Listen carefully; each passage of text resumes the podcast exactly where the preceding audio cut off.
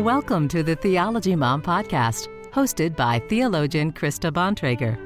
Each week, Krista provides practical teaching to help everyday Christians gain a deeper understanding of their faith. And now, here's Krista. Hello, and welcome to the Theology Mom Podcast. Ma, thank you for watching today. I am so excited to bring you this conversation. And I hope that by God's grace, you are staying well, you and your family, um, staying warm. Hopefully, spring will be here soon. And we have been enjoying some lovely weather here in Southern California. Um, this is a pre recorded interview that I'm going to play today with a new friend of mine, Callie Mitchell. Callie is living in, with her family in Israel she is a Gentile believer, but is very involved in the Messianic Jewish community there in Israel. And I've asked her to come on and share just a little bit more to give us some appreciation about the special relationship that Christians have with our Jewish friends. And I have to admit um, that I have struggled over the years uh, to find a reliable conversation partner to interact with about my friend about my questions related to Judaism and Jewish culture. And a couple of months ago, a follower came on my page and um, made some comments to the effect of basically calling people to start observing the Torah and all of God's laws in the Old Testament. And Callie, my guest today, came on there and started interacting with this Torah observant, self proclaimed Israelite on my page. And I thought, wow, this this gal is giving some really thoughtful answers to these questions. And I was so impressed by the co- quality of her comments that I reached out to her and asked her if we could have a Zoom call together. And we talked on the Zoom for a while and I asked her a bunch of my questions. And I have we've continued to talk since then online and um, through DMs and stuff. And I've been so blessed by our conversations and the the quality of the interactions that we've had. She's a very bright gal and really has help to um, help me dig in deeper into the the messianic Jewish perspective, and I've been so grateful. And my perspective has become so much richer as a result of it. So I've asked Callie to come on. We just finished recording the conversation. I know you're going to enjoy it. She's full of information, but she's also so relatable and highly personable. So, with that, Here's my friend, Callie Mitchell. All right, I'm glad to welcome my friend, Callie Mitchell, uh, joining us from Israel. You might be my first international guest. Oh, wow. That makes me feel really special. yes. Oh, it is. It is my honor and very special for me to have you here today. And um, maybe let's just start by introducing you to people and um, maybe just at the top, we should say, like, you're not coming into this, you know, like you have a big PhD in Old Testament studies or anything. You're you're a mom. You lead a moms group in Israel. Mm-hmm. You're going to tell us a little bit about your background and stuff, but we're just going to have a conversation and talk about your heart for the Jewish community, your heart for evangelism, and um, some of your thoughts uh, about the challenges of evangelism in that community. So, yeah, Callie, why don't you just get us started here with a little introduction of yourself? And I'd love it if you could include, you know, your little bit about your journey into Jewish beliefs and culture. Yeah, sure. Okay, so I've been living in Israel for 14 years now, and I am a Gentile Christian here, married to a Messianic Jew. Um, and I grew up Southern Baptist. And the way that this all kind of happened was that I had a calling um, to oversee service when I was 19. And I was studying design at the time. So I hoped to do this as an architect. So I decided to go on and get a master's degree in architecture from the University of Cincinnati. And I asked the Lord to send me to a church where I would continue to grow in this calling um, to oversee service and intercultural ministry. And I had an invitation from a family friend that we had in Cincinnati to go to the Messianic congregation there. And um, I took her up on it. My best friend growing up had been um, Messianic Jewish in our Baptist church. And so I had a little bit of understanding, um, but not a lot. Um, so I went to the Messianic congregation. I absolutely fell in love with it. I went to the Intro to Messianic Judaism classes where I learned about their theology and their history. And uh, then I went to Africa on an internship for five months. And I really, so I really thought that I was just passing through the Messianic congregation to take this understanding of the gospel being to the Jew first and to the nations with me. Um, but when I got back from Africa, all of the Jewish matchmaker mothers there were saying, You should meet Devin Mitchell. Well, Devin Mitchell had grown up in that congregation and he was already living in Israel. He moved here when he was 18 and went to Israel College of the Bible and studied theology. And then he went to China for a year to serve the Lord. And then he came back to Israel and got his citizenship here. He made Aliyah um, and he went into the IDF. And so life worked out such that we were able to meet. Turns out they were right. Um, so we got married a few months after he got out of the IDF. And um, here we are now with four children in the center of Jerusalem. 14 years later, we're all citizens. so there you guys are living in Israel. And uh, I know that you do a lot of outreach to the moms there. You said you're going through the Mama Bear Apologetics book. Yes. Right now with group. Well. So tell us a little bit about your ministry there and and kind of your your life. Yeah. Okay. So my big vision was to be a, an architect doing ministry, making mud brick hospitals in Africa. um, but instead, I'm here in Jerusalem and I'm mostly making Lego towers with my children. um, so it's not quite the same, but I am doing a little bit of architecture on the side but I'm mostly doing um, work with this moms group that we have. And I've been part of this group for 10 years and I've sort of inherited the leadership role over time. Um, I'm a co leader with another woman who's a good friend of mine. And uh, we are doing um, Mama Bear Apologetics because I really love apologetics. So that was just a natural fit for me as a teacher. And our group is just incredible. Um, we have women from literally every inhabited continent in the world in our group. Um, and this is my husband says that we're alpha women. He's like, I'm surprised you all get along as well as you do.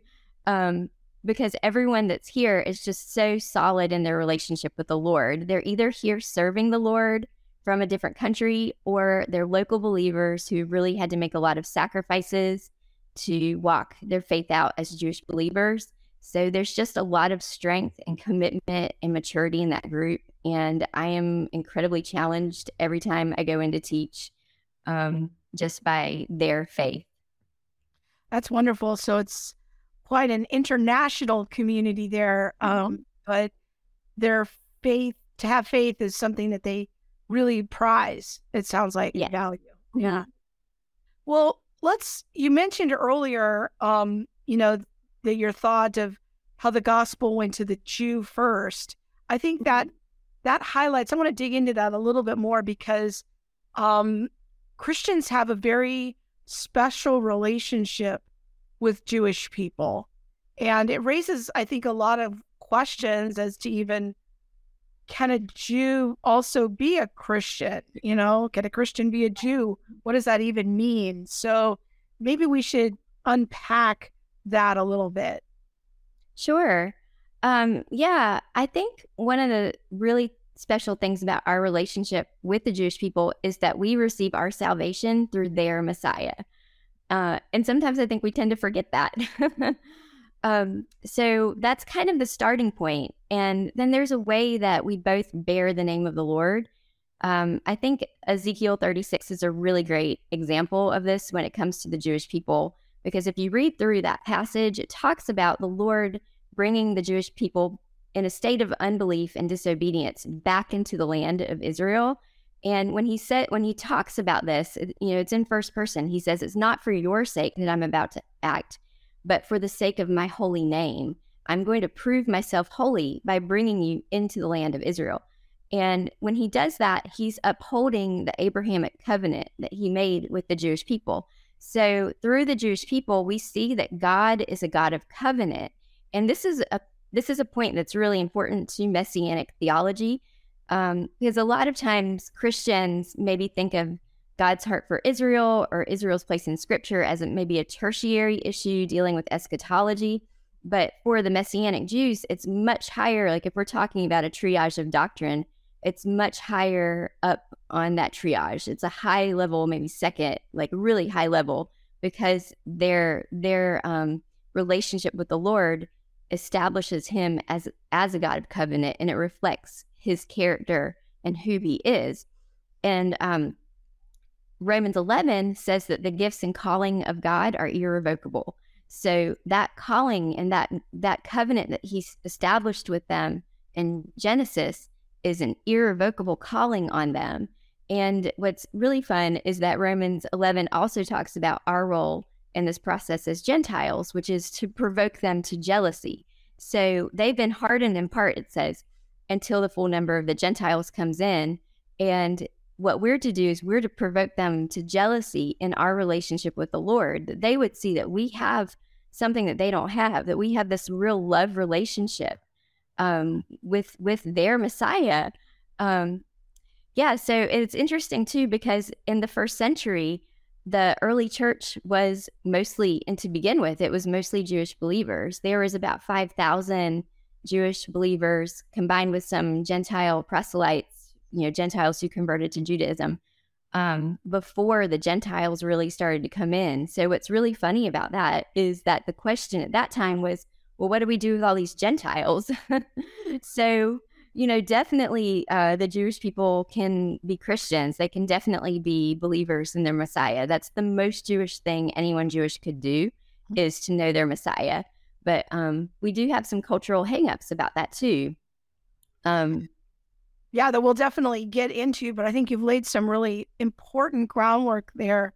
Yeah. Because um, I think that it might pass by us as Gentile believers in the day to day that we are actually, you know, kind of riding on the coattails of Judaism. And yeah. Uh, many of us might even walk through our lives and not know any Jewish people.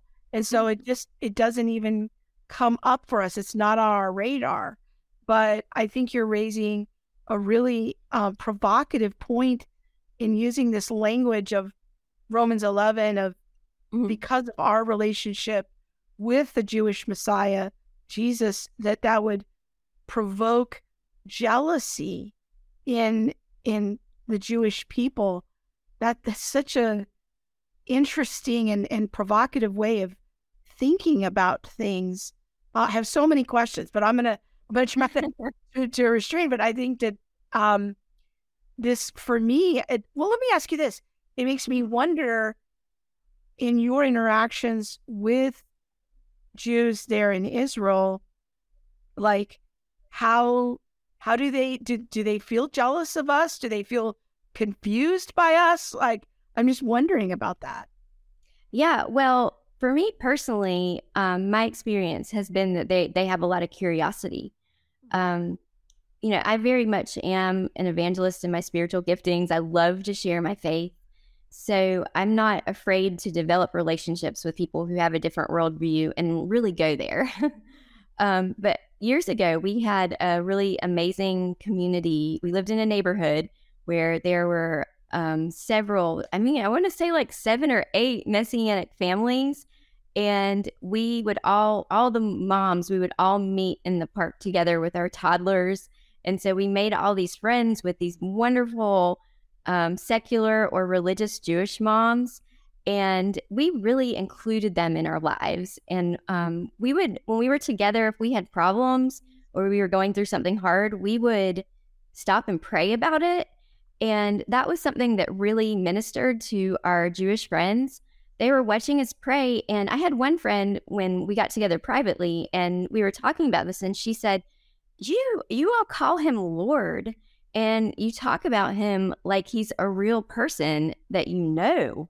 And I was like, yeah, well, he is, and he is our Lord. um, but there was a curiosity that our real relationship with the Lord was provoking in them. Like they, you know, she's not the only one. There's others. Um, but they were just really like, what is this that you have that we don't have? And that definitely came from just allowing them into our lives and having real authentic friendships with them. Boy, that's that's so fascinating. Um, I'm really glad that you shared that story. It really helps to paint the picture a bit more. Um, now, one of the things I think that even a lot of uh, Gentile Christians are confused about is the issue of salvation. You know, we see under the Mosaic covenant a lot of laws and a lot of instructions about sacrifices in temple and all of this kind of a thing. And then we get to the New Testament, and it seems like a lot of that complication goes away. And I think that sometimes we, as you know, American 21st century Gentile Christians, can fall, um, you know, unwittingly into a mindset. Well, maybe God has two plans of salvation. You know, there's kind of the plan for the Jews, and then there's the plan for the Gentiles. Maybe you can help us think better about that issue. Yeah, what you're talking about is called dual covenant theology. And this is the idea that the Jewish people have a separate path to salvation through the Abrahamic or Mosaic covenants. Um, and it's been really growing within Christian Zionism, I've noticed. And uh, I think it actually originates from um, an informed place of guilt about Christian anti Semitism and also some confusion over how it is that the Lord could love the Jewish people so much and that he could establish a covenant with them and yet have them have allow their hearts to be hardened um, so that they haven't come to know Messiah Yeshua. Um, but it just really doesn't follow logically from God's word that the Jewish Messiah would only be for, for the Gentiles. Um, in fact, Jeremiah 31, 31 through 34 even talks about this. It speaks to a new covenant that the Lord is making with Israel and with Judah, where he will write the law on their hearts. So this this message of the gospel, this message of the new covenant, it really is for the Jew first. It's established right there in his word. Um, there really is not any other way for salvation for Jew or Gentile. It's through Messiah Yeshua. And it's cut it's a covenant that's cut with blood, just like the covenants throughout the Old Testament. Yeah, just to expand on that, and then you can, I would love to hear your feedback about this because this is something that I often teach in public. And, you know, if you have a correction for me or a way of clearing up my language, I would certainly welcome that. When I read the book of Hebrews, I found that very helpful um, explanation of how we relate to the Mosaic covenant as Christians. And and it's not that uh, sacrifices went away or the mm-hmm. priesthood went away or the temple went away. Rather, all of these things are fulfilled in mm-hmm. Jesus as the Messiah. So we still need the blood. We still yes. need a priest. We still mm-hmm. need a sacrifice. Um, we still look forward to the heavenly temple in heaven, as it says in the book of Revelation, and compares to heaven to the a throne room, like a king, and also to a temple. And so there's this eternal nature of it, and and that these things are all fulfilled in Jesus when he came. So it's not two different salvation programs, rather through Jesus, everything is fulfilled that was pointed to under the Mosaic covenant. Sometimes we call it types or shadows under the old covenant that are then completely fulfilled in Christ. So we still need a blood, the blood, the sacrifice, a priest, all of these things in order to draw near to the Father. I, am I on the right track there with that? Yeah, definitely.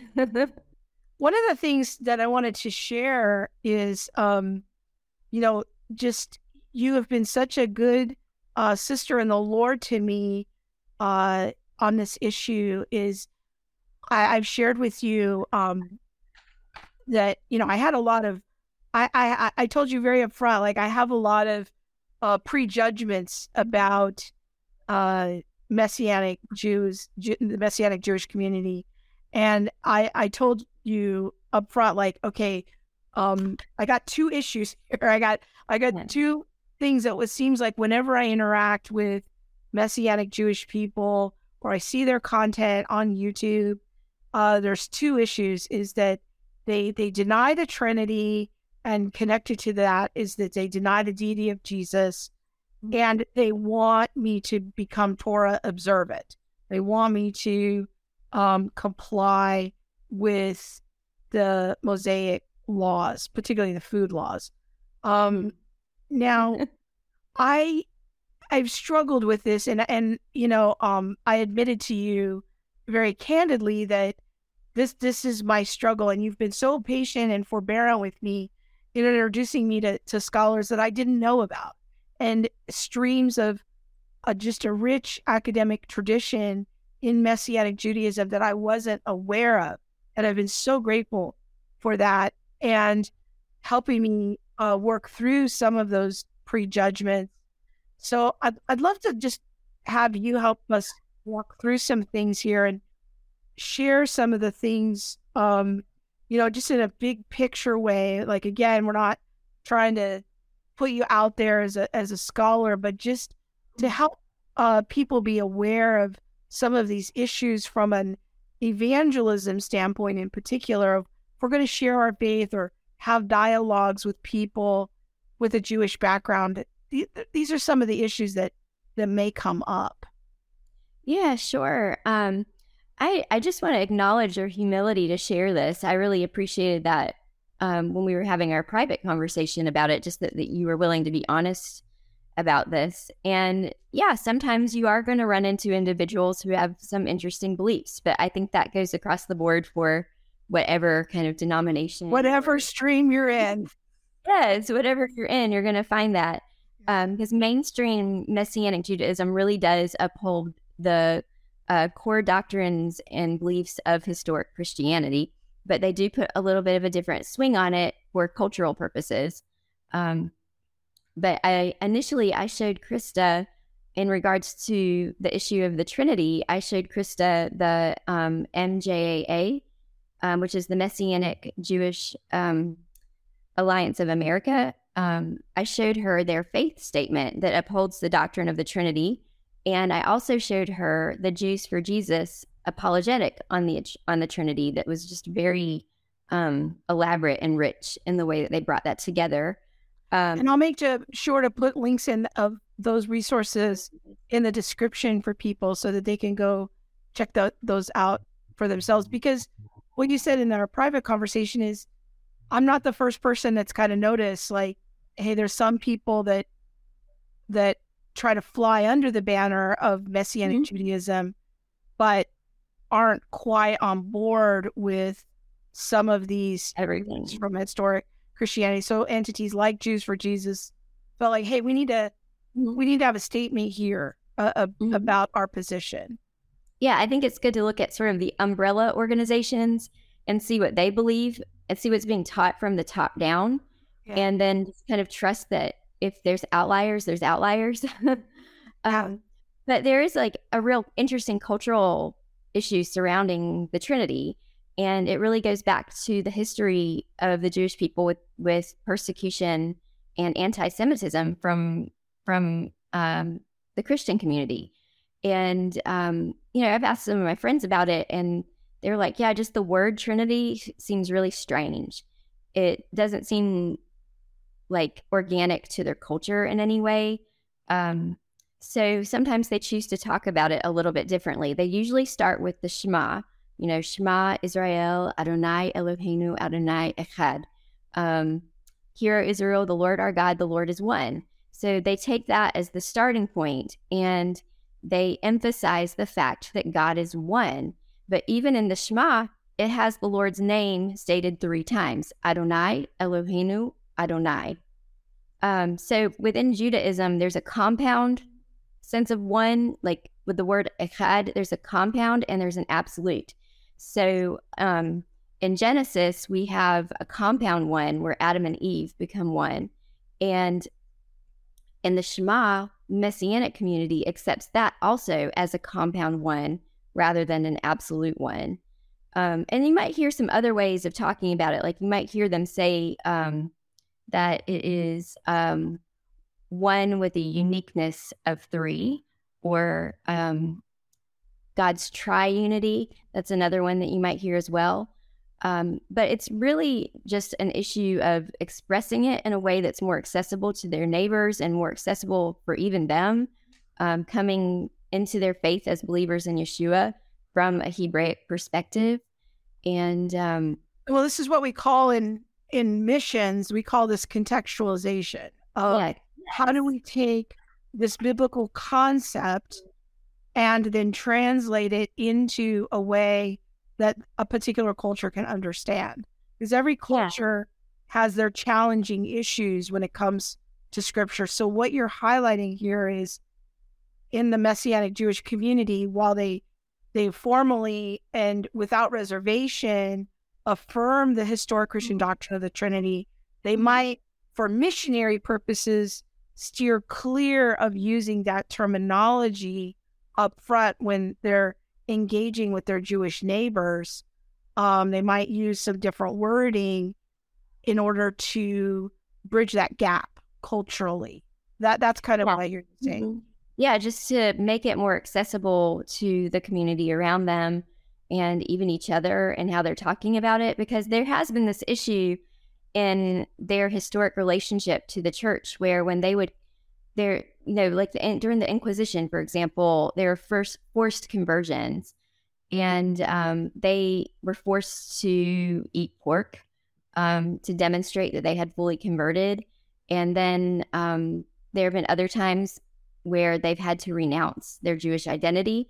So um, they have this understanding that to come to faith means that they have to change ethnicity and become a completely different identity and that's not just narrative, that's real. I mean, if you talk to, if you listen to their testimonies, you can see on One for Israel, for example, and even Chosen People Ministries, they have videos of testimonies where you can see people, um, Jewish believers, sharing how they came to know the Lord and see what they struggle with. But that's a very real thing um, that they wrestle with this issue. And so, even within Judaism, they've been taught that the Trinity is uh, polytheism and that to think that the Messiah would have uh, the character and nature of a man and God is idolatrous. Um, so to worship the Messiah is an idolatry. So that's what that's the background that they're coming from when they come to faith. And for me, it's really important to sort of differentiate is this person contending with this issue and wrestling with it? Or is this a person who's adopted a, a false teaching and actively promoting it. So that's, I tried. That's to, really good. Yeah, yeah. I I, I want to just highlight something you're saying there, and I want to make sure it doesn't pass listeners by. Is mm-hmm.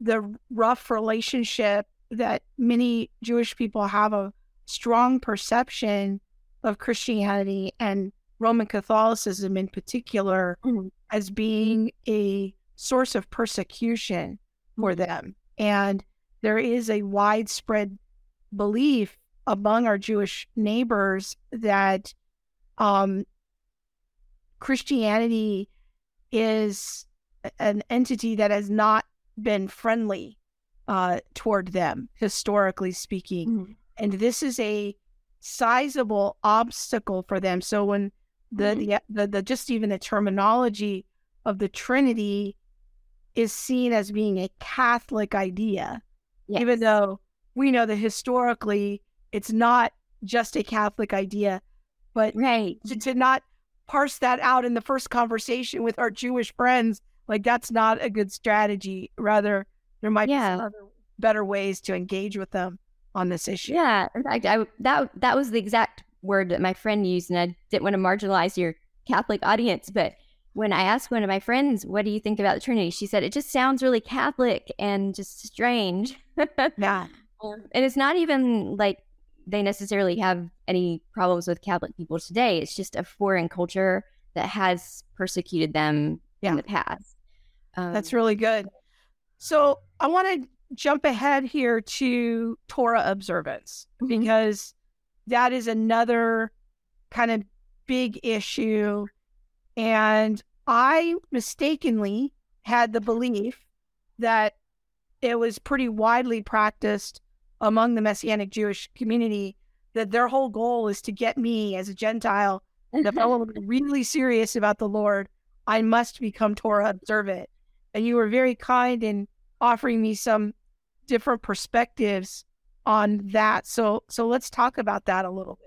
Yeah, well, I have had an experience or two also where I've had someone pushy, a little pushy about certain issues that just were not practical for me um, to keep. I mean, over here in Israel, together we all celebrate um, all the feasts, their national holidays.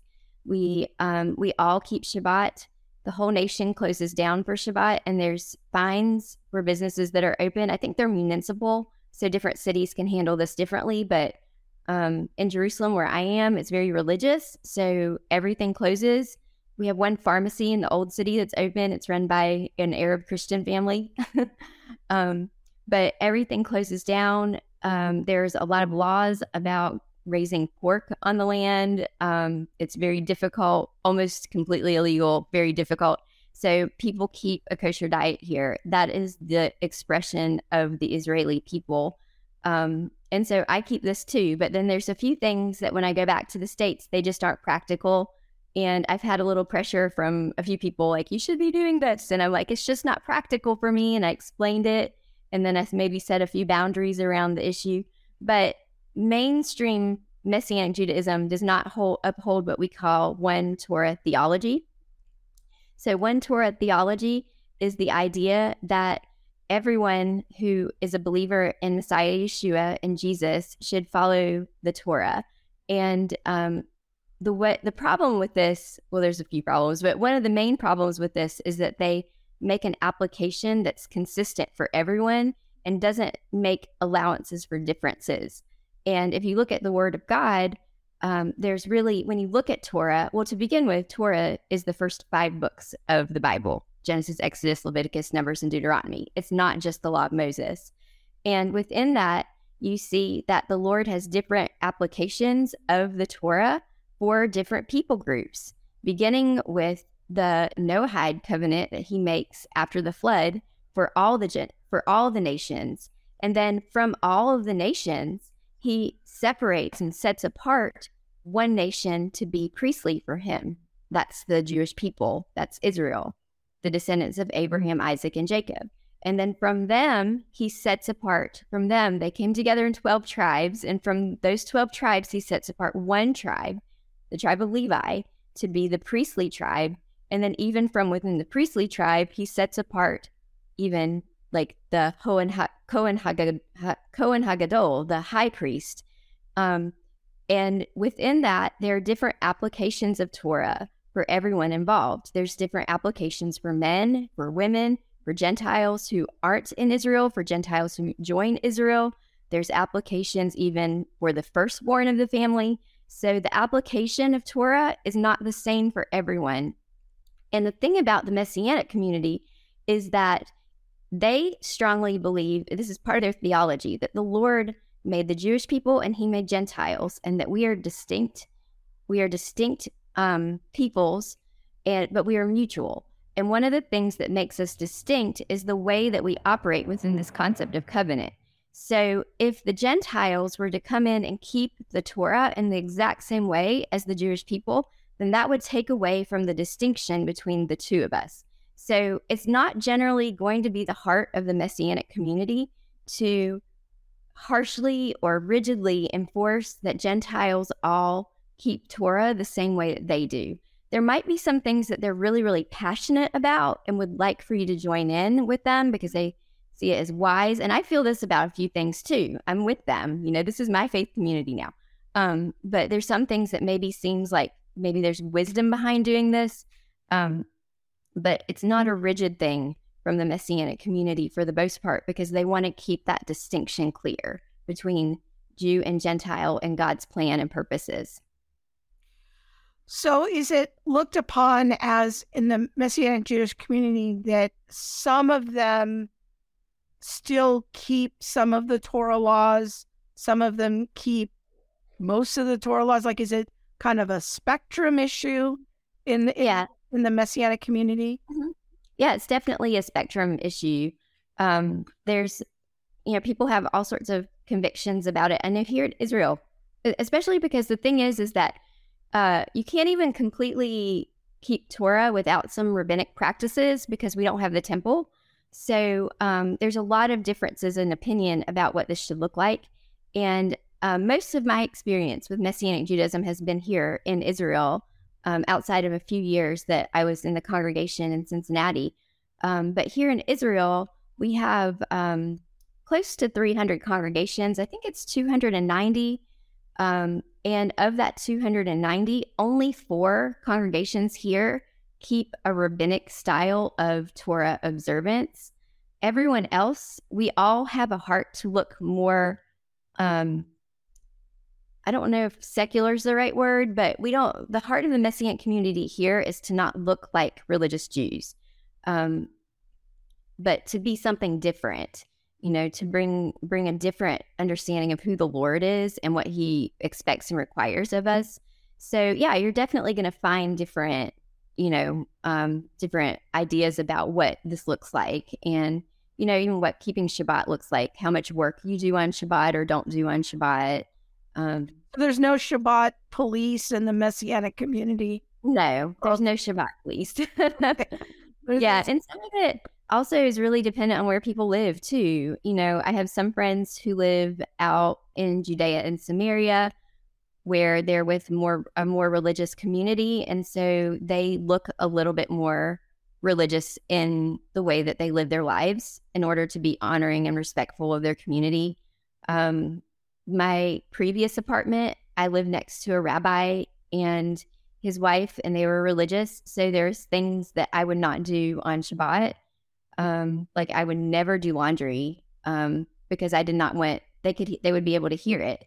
Um, So whereas that now- sounds like though it was more it's more motivated by an evangelism purpose of Well, for me, yes, Okay. because I just I kind of have this um heart like Paul, like to the Jew I become a Jew and to the Greek I become a Greek. but yeah, I really want to be respectful of them. So there's certain things that I just wouldn't do. Um, but even now, I I'm someone who will work really hard. So I appreciate just taking the time to have Shabbat and to not do chores or things that I don't want to do, you know. So I really and just really give the day to the Lord. So um it's really kind of in that sense become a personal conviction for me, um, but not a com- a conviction that I would pass on as a command per se, but just something that's personal to me that I've learned from my Jewish neighbors and I've come to really appreciate. that's Yeah. helpful. Yeah. And, and from what I understand, the the Messianic community there in Israel is pretty small. It's a small percentage of the population. And even the movement itself is fairly new. Maybe Yes. make that clear. Remember that? Right. Yeah, so um, the movement started in the late 60s and 70s, and it was part of the Jesus People movement. And if you talk to the believers in the community from that generation, a lot of them will talk about how um, their faith really coincided with the reunification of Jerusalem during the Six Day War.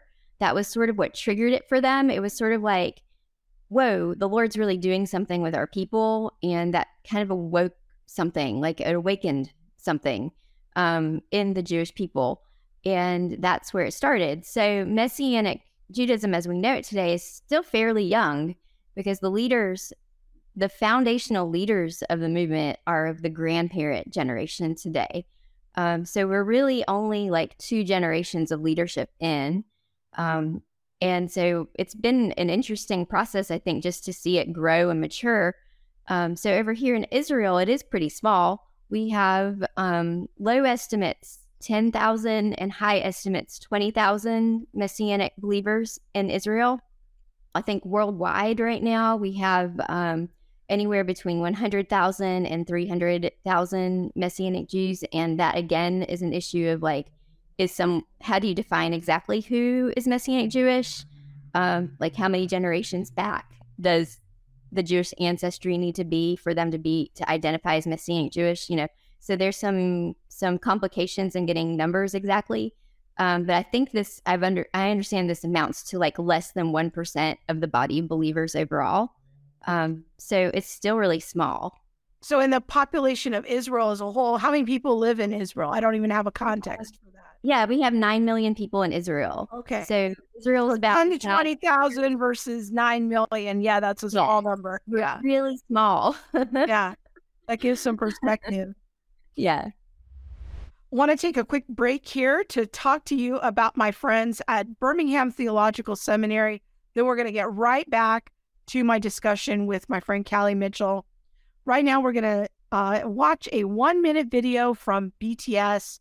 This is a wonderful um, opportunity for you to consider if you're thinking about seminary education. You might want to give them a look. So, with that, here's my friends at BTS, and then we'll be right back to the conversation with Callie.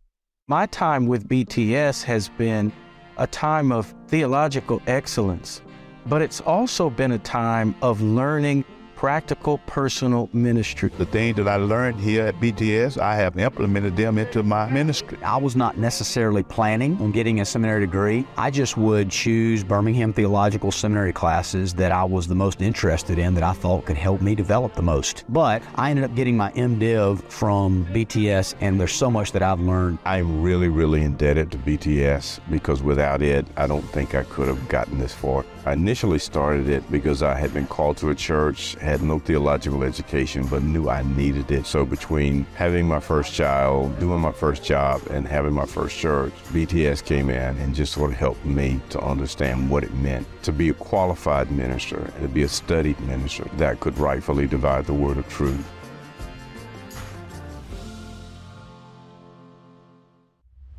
Um, now, I keep seeing on social media something called the Jewish Roots Movement. Yeah. And it seems like what you and I have been talking about is a form of Jewish roots. Like, I can see the wisdom and benefit in making our faith so much more robust in the mm-hmm. Bible and having an appreciation for the Jewish roots, if you will, of our faith. But I'm wondering if that's a different thing than the Jewish roots movement. And yeah. It, it seems like these are kind of a group of people that want to uh, maybe bring Gentile Christians into being Torah observant. And mm-hmm. I've had these people come on my Facebook page and and encountered them and seen them on social media. So I was wondering maybe you could just obviously we're not going to go into all the details on this, but maybe we could just orient our listeners to some of the issues here. Right. Yeah. So what you're talking about, um, they mostly go by Hebrew roots. Okay. And yeah, and it is something actually very different than Messianic Judaism. Um, and it's so we should not conflate them. If somebody no. starts talking about Jewish roots, you got to ask them other questions. Yes. Are you talking about mainstream Messianic Judaism, or are you talking about this other thing of yeah. having Gentiles be Torah observant? Okay. Yes. And the thing is, is when I first started to see some apologists and Bible teachers on social media refuting this movement, I was a little bit confused myself because I was like, what? These people, I thought that they were Gentiles who really loved the Jewish people, had a heart for Messianic Judaism, and just gotten a little bit extreme. I thought this was a real fringe thing. And I was really confused about what was going on. Um, so I started looking into it for myself and asking around our community, asking some of um, the leadership in the Messianic community what this was about. And it is very different than Messianic Judaism. It has um, a history that's very different and really starts with the Gentiles. So what ended up happening is um, there were three different movements that sort of came together to form this Hebrew roots uh, thing, the movement. I don't know what you want to call it. Um, but it was the um, Sabbatarian Christians, the Sacred Names movement, and um, uh, Oh goodness, it was oh the um, Worldwide Church of God with the Ephraimite doctrine. Um, so the two house theology, British Israelism, you know, that's what they taught at the Worldwide Church of God. So those three movements came together and they okay, so it's sort of related to Messianic Judaism in just a small way. There was a there, there was a group of Gentiles who became friends with some Messianic Jews and had gotten involved in the Messianic movement. Um, and something happened. There's a story behind it. It gets a little bit detailed, but they decided that they wanted to start something that they called Messianic Israelism. So if you think Messianic Israelism is going to um, be juxtaposed to Messianic Judaism, all right?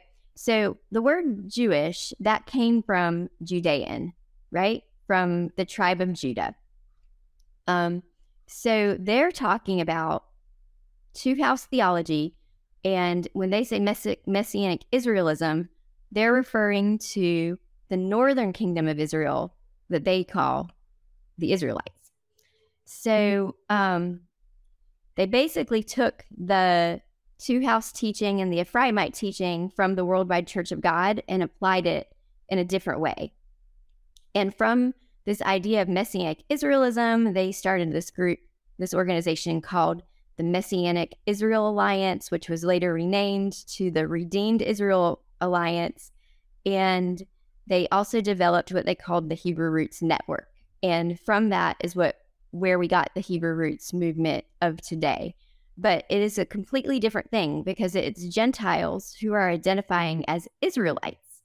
Um, so it's a competitive movement to Messianic Judaism. And I don't even know if that's the right word because it's really antithetical to Messianic Judaism in a lot of ways. And it's also antithetical to the gospel in a lot of ways as well. Well, let, let's unpack this. This is all new information for me, so I'm gonna Okay. try to try to see if I can repeat back some of what you're saying here. So Okay. we're gonna call this, um, I think you called it the Hebrew roots Yeah. Hebrew or, one Torah theology. These are Yeah, I mean- theology? Mhm. two two different terms for this. And so it's a combination of Seventh day Adventism, which, uh, in case people don't know, the Adventists, they hold to Sabbatarianism. So they see the Sabbath as being on our Saturday. They also hold to a lot of the food laws and and that kind of a thing. So that was sort of one stream that went into the Hebrew roots movement. But then we had the sacred names movement. Is that the thing where we're not allowed to use the word God or we have to put a dash for for, the O? Is, Yeah. is that what that is? I Yeah. don't I don't know Yeah, what the they- sacred names movement is. That's yeah. Basically, they think that the names that we use for God today are pagan and incorrect, so they prefer to use um, Yahshua, which is weird because that's not even a Hebrew name. Um, they also like to use the Tetragrammaton, um, Yute Vavhe, but they even pronounce it a little bit weird. They have a different pronunciation that's strange, and these things are like we over here in Israel, we feel like they're a little cringy. Um, because we don't in Israel we don't say Yud Hey Vav Hey. Okay. um, when we read the Hebrew Bible, we say Adonai when we get to that. Um, in this tradition of the Jewish people, and even in our worship songs in the Messianic community, we sing Adonai in place. If if the song if it's a song that comes from the Psalms or has scripture in it, it's always Adonai. Um, it's just really interesting to me that they do this. Uh, even when we pray in Hebrew, um, we say Abba or Abba or um, um oh goodness, um, a vein, a vein. Ugh, never mind. I won't tell you what we what I can say. All right. So we've got Sabbatarian Christianity, Sacred Yeah. Names Movement, and then the Worldwide Church of God, which is now sort of defunct, but it was big back in the 70s. Um, and takes this idea of the 10 lost tribes from the north, and then Gentiles are identifying with, I don't know, as some sort of remnant group. What what do you think the appeal is of this idea of Gentiles wanting to become Torah observant. Like this this seems a little strange to me, but these people that go down this path, it seems to become like a, a they really want to bind everybody's conscience that if you really want to be a serious follower of Jesus, this is this is kind of how you have to do it. I mean, they're they're pretty um, zealous in their desire to to bring people into this stream. Well, what do you mm-hmm. think the appeal is for that? Yeah, they're super passionate. passionate, uh, that's a good word. Yes. Yeah, and what's interesting too is sometimes they like to tell me how I should be doing what I'm doing. and I'm like, seriously, I live right in the center of Jer- Jerusalem. My street borders Mea which is an ultra, ultra Orthodox neighborhood. I'm just like, you gotta be kidding. Um, but yeah, they're super passionate about this. And it is interesting. In some ways, I think it's sort of a response to postmodernism. I think there's layers to it for one, but like, you know, we went through this thing in postmodernism in the church when I was in my late teens and early 20s, where we were all trying to separate out the commands of God from the traditions of man. And we were talking about how people were legalistic and Pharisees and all of this, you know, throwing out programs and um, looking for more spirit led environments. And I think as we've matured a little bit, we've come to see that there's some value in conserving tradition. And so we've seen, you know, younger millennials and even Gen Z going to more liturgical churches and I think this is why the reform movement has kind of had a boom because people have been drawn to sort of the structure of their theology. And I think the Hebrew roots movement kind of is a both and response to this in that they can continue to reject the traditions of man, at least to begin with, um, as as pagan, and at the same time keep a little bit of structure to their faith life through Torah um, so I think that's one one side of it. But what's interesting is that you can't keep Torah, like I said earlier, you can't actually fully keep Torah without some rabbinic influence because we don't have a temple. So they do still end up adopting some tradition of man. Um, although this is a really big and broad movement, so it's not like everyone's practicing it the same way, but but there are people who really get into that rabbinic thought. Um, it also does seem like they really have um, a lot of skepticism or suspicion about church history, um, just some distrust with the church too. So I think that leads them kind of into this direction. And uh, because they have a distrust with the church, I think that's what causes them to unfold into this process where they start to reject the Trinity and they start to have problems with Paul and start to reject Paul. So it kind of starts to snowball in that direction. And there is an appeal to it, I think, of, well, this is really the most biblically faithful way of doing this. Yeah, um, sure. Mm-hmm. Yeah, I could see the emotion yeah. of that.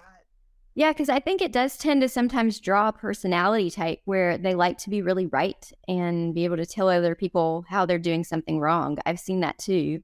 And I I think it's also really an insecurity about being a Gentile in the Lord. I think that's part of it because these three movements that form this kind of Venn diagram that generated the Hebrew roots movement, they all started at the turn of the 20th century.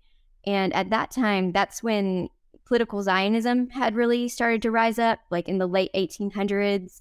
Um, Theodore Herzl came on the scene, and we saw him really building momentum for a modern state of Israel. And we saw the Jewish people um, beginning to return to the land. And then that's when these movements started. Um, and so I think the Hebrew roots movement, you know, it got started uh, from people who had these friendships initially with some Messianic Jews. I mean, this isn't the only place that it started, but I mean, there's other people, but um, one of the main women who's known for founding this movement, that was her story, is that she became friends with Messianic Jews and then she started this. And the Messianic Jewish community really rejected them, which I think is understandable because if you're Jewish, you don't want someone subjectively identifying as an Israelite. That's offensive. Um, when you've gone through this history of persecution and your people have gone through the Holocaust, and then suddenly you have a bunch of Gentiles saying, We're part of this ethnic group that you're part of too, but we can't claim that we're Jewish, so we're going to call ourselves Israelites. And they really do get this from the two house theology. And I've seen it operate in three different ways. The most extreme is that all Gentile Christians are actually Ephraimites. Um, and then the next one down is a little softer and it's okay, maybe not everyone's an Ephraimite, but if you are drawn to Torah, then you are an Ephraimite. So you should keep Torah. Because the thing is, is this Israeli or Israelite, sorry, Israelite identity is the linchpin for Torah observance. Um, so then the softest one of all would be um, okay, so if you have received Yeshua, then you're adopted into the commonwealth of Israel, so you're an Israelite. But even that one uses the two house theology to get there because they start out with the prophecy over Ephraim that he would grow into a multitude of nations from um, Genesis 48. And they start there and go through the story of the history of the um, multitudes that were coming in. And, you know, so that's how they get to that. Like, we're part of that multitude of peoples who were coming in, the multitude of nations who were coming in to the people of Israel. So they start out with a very subjective identity as their basis for keeping Torah. And I don't know if you remember, but um, when we were dialoguing um, about some of the Facebook comments that you got, there was a there was someone on there who who identified as an Israelite. Um, and I went through and I looked at some of the major ministries involved in this movement. I just went to their YouTubes and I clicked on their YouTube. I went to the search bar within their YouTube and I typed in Israelite to see what I could find. And sure enough, everyone that I typed in this was a core part of their teaching was that they were Israelites. Um, so the um the umbrella concern then is I'm an Israelite. I, identify as an Israelite. That's mm-hmm. kind of the umbrella issue. Now, right. there might be three different paths of how I arrive at that conclusion, yeah. but the the core um, concern is I identify as an Israelite. Now, again, this is different than saying I'm a messianic, I'm part of the messianic Jewish community. And this is yeah, something completely different. different. Yeah. yeah.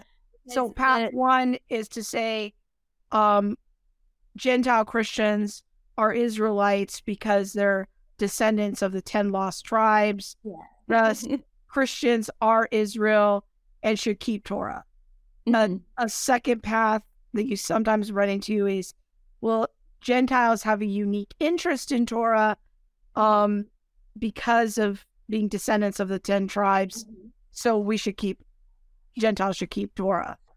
And the third is, well, I'm a Gentile. I believe in, in Yeshua, Jesus.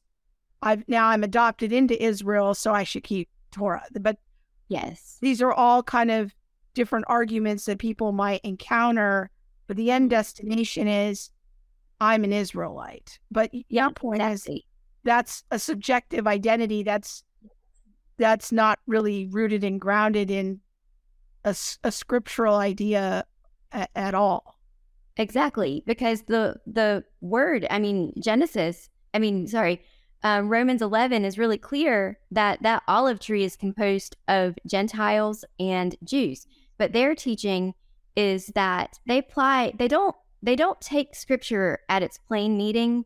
They apply some sort of mystery to it. And so in that passage the teaching is that the gentiles who are coming in are from this um, multitude of nations descended from um, ephraim so the gentiles there aren't really gentiles they're really this northern kingdom of israel that the lost tribes that are coming in um, so it's completely different from Messianic Judaism in theology. I mean, it's not aligned with the Word of God. And the Messianic community has really spoken out about this. So um, the International um, Alliance of Messianic Congregations and Synagogues, they wrote a 60 page um, position paper refuting this doctrine and this teaching. And one of the things that they said here, I pulled a quote because I thought it was just perfect. Um, they say, the Hebrew roots message to the Gentiles is that the reason Messiah died was not to deliver the Gentile from sin, but to deliver the Gentile from being a Gentile. As if being a Gentile would somehow be unacceptable to God. So that's where it really starts to become another gospel. Because if we're making Yeshua's life, death, and resurrection, his shed blood, about anything other than delivering us from sin and hmm. appeasing mm. the wrath of God, then we have another gospel. So if the teaching here is focused on the fact that Yeshua died to make us part of this Israelite community, then that is another gospel. So it's not only running antithetical to Messianic Judaism, but it is running antithetical also to some core beliefs of our faith. I think I'm realizing in this conversation, one of the things I'm learning is I think that maybe my aversion or my hesitation to the Messianic Jewish community community is that I had it mixed up with um the people, the, the, the, the Hebrew roots people. Yeah. I I think that I all this time have thought those were the same thing. Mm-hmm. And you've been so helpful to me to help differentiate these two movements that these are not the same thing. Yeah, not all. Yeah. So yeah. this has been very helpful. Yeah, and the Hebrew roots movement, it's really offensive to um, the Messianic community and even secular Jews. I was talking to a woman today who's a brand new believer as of this week. and she said that she got on Facebook because she was really trying to figure out this thing about Yeshua and she landed in one of these groups and they were saying all these weird things and she was describing what they what she was saying what they were saying. And she was terrified but i was like oh that's a hebrew roots group. That's nothing you know that has nothing to do that's with not us. Yeah yeah. So it's really offensive but they basically misappropriated jewish traditions and that in itself is offensive um, but when they say hebrew roots what they're really talking about is your genetic or spiritual Israelite Hebrew yes. roots. But in the Messianic community, when you hear that language, Hebrew roots, because that idea of roots is really Judaic. Um, you know, the Hebrew language is built on a root system, a shoresh system. Right. We know that Yeshua is the root of Jesse. And even though the Jewish people don't recognize Yeshua as the Messiah, they still understand that that's a messianic prophecy and that the Messiah is the root of Jesse. And then in the New Testament, when we talk about Romans 11, the root of that olive tree is understood to be Yeshua. So this idea of roots is very Judaic. And you're going to hear that in the Messianic community. You're going to hear them talk about Hebrew roots. You're going to hear them talk about Jewish roots. And so I think it's really important when you see that to stop and define some terms, um, try to figure out who it is that you're talking to or who's talking to you and how they're processing the law in light of the core doctrines of our faith um, and not conflate the two movements as the same because it's really not. One's very cult like and one is our faith um, expressed more with a Judaic or Hebraic sort of um, tone to it. Yeah. Um, you know, so it's two very different things. That's so helpful. This is so clarifying. I really appreciate this. Well, let me um ask you this as we kind of wrap up here is what are some of the common mistakes that you see when Gentile Christians interact mm. with Jews, uh, their Jewish friends who don't yet know or believe in Jesus as a Messiah? Yeah. Um I think probably the biggest one is just not having an understanding of um, Christian anti Semitism and the history of that and how it really has been an obstacle for us to have um, fellowship and relationship with them and also for them to come to their faith. It really, it really is important to do a little bit of learning about that and just to understand just how deep that is with the people so I think that would be the first thing. Um, also, you know, they just have a few different, they approach things a little differently than us too. Like, um, the way that they live their life, they call it the halakha. Uh, we might call that like tertiary issues like personal conviction, matters of personal conscience, you know, your personal faith expression. But the way that they live their life is a lot more central. And when it comes to issues that we might consider primary or secondary, they're really a lot more open to having some mystery and not quite understanding it. In fact, they kind of go into those issues expecting that there's going to be some disagreement. Um, and they kind of like i think sometimes they like that like that debate between the rabbis on hard to understand issues um, so they sort of come at our faith in a different way um, but i also think i've seen some christians make some mistakes about just what their expectations are for how the jewish people understand scripture and there's sort of two two sides of the coin to this like on one hand i see some people assume that maybe they know a lot of God's word um, because they're Jewish and they have a tradition that's rooted in the Old Testament and the Tanakh. Um, when really maybe they know more about the rabbinic writings and the Talmud. But then I see the other side of that too, where there's some assumption that maybe they don't know God's word at all and they only know the rabbinic traditions. So I think you have to make sure to just really approach your Jewish friends as individuals and really allow those friendships to be really mutual um, and real. Like no one, no one in my life is a project for me. um, all of my friends are sincerely my friends, and I benefit from them, and I hope that they're benefiting from me. But I'm not, you know, I'm not making any relationship a project. They're all sincere relationships, and I think that's really important. Um, and I also am really fine with like being upfront about who you are um, early on because they do have um, a history of people being deceptive with them. So I just like to, I mean, I don't shake their hand and say, Hi, I'm Callie, a Gentile Christian. but, you know, sort of early on in the friendship, I will let them know that I'm a believer in Yeshua. Um, you know, like that's my heart and my faith and what I believe to be true and what is true, you know. Um, but, you know, I think you kind of can work into that in a way that makes sense. But I think it is helpful to be upfront about that for sure. Very good. That's super helpful. Um, well, again, I'm going to put some links to resources in the description here. Callie uh, put me on to a few that I've been enjoying that I want to make sure people know about. Uh, the One for Israel channel, I have just been uh, really enjoying the last few weeks since we talked. So much good teaching on there. I'm so impressed with the rich uh, intellectual tradition that these fine scholars at One for Israel are putting out. Um, important mm. and unique arguments and case making for the faith if we want to reach our Jewish friends and family. So go check out their content. Jews for Jesus, we mentioned earlier, that's um, you know, a, a kind of a an apologetics oriented site to help us uh, reach our Jewish neighbors. Dr. Michael Brown um, does a lot.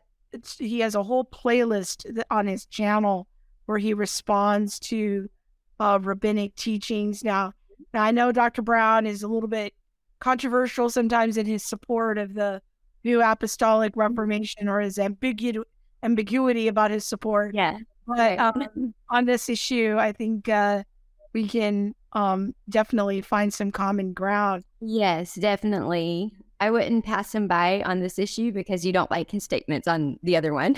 yeah.